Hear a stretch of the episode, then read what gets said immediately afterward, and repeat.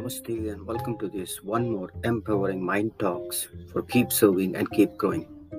Today, let's discuss one of the yamas that Patanjali Yoga Sutras and other scriptures have mentioned, and that is truthfulness, which is also called Satya, which involves our thoughts, words, and deeds.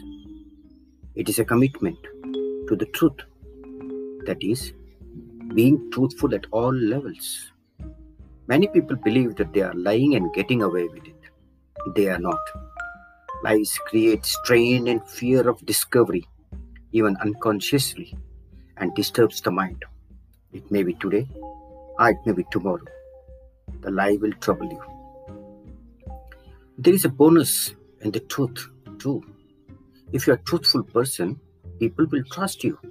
So your relationships are sincere and more harmonious. You may not see it in the beginning, but once you start following the truth, yes, in the long run, you can see the differences not only in people around you, but in yourself too. We should also remember that others know at some level of their being and they are often aware of it when you are truthful or not. One lie feeds thousand lies to save, and one truth needs none. Satyam Briyat, Priyam Briyat, Na Briyat, Satyam Apriyam was also told in Manusmriti. And know it. If you lie, other people will know it. If they decide to join your deceit, that's up to them. But if they do, maybe they are not the kind of people you want as confederates.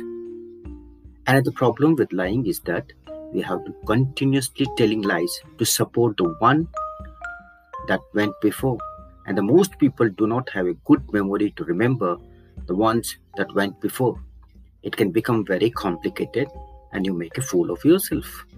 The old saying goes something like this oh what a tangled web we weave when we set out to deceive. We'll continue this discussion on truth in the coming episodes. Till we meet next, by being happy, enjoy, and spread joy. Keep serving and keep growing, my dear friends.